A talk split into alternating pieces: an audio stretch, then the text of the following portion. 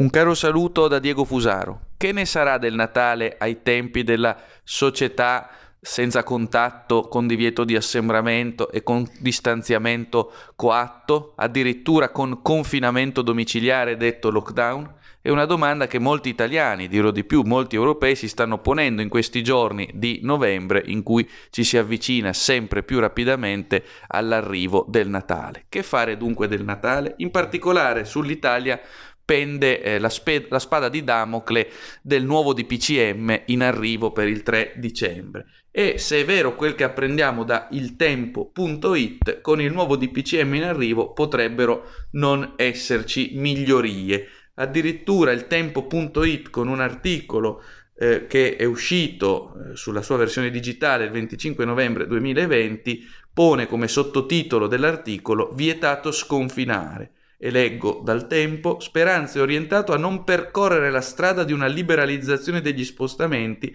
anche se tutte le regioni dovessero tornare gialle, anche se si stanno studiando alcune deroghe. Vi è poi un passaggio interessante sulle seconde case, si valuta se permettere di raggiungere le seconde case.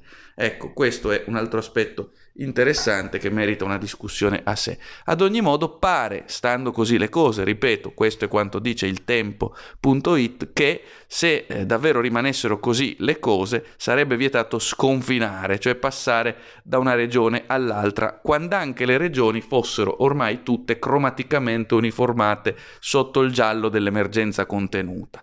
Questo sarebbe un vero dramma per molti italiani se si considera che il Natale è tradizionalmente il momento dell'incontro, della riunione di famiglia, eh, del ritrovo tra parenti che usualmente vivono anche in regioni distanti tra loro. Staremo a vedere quel che accadrà.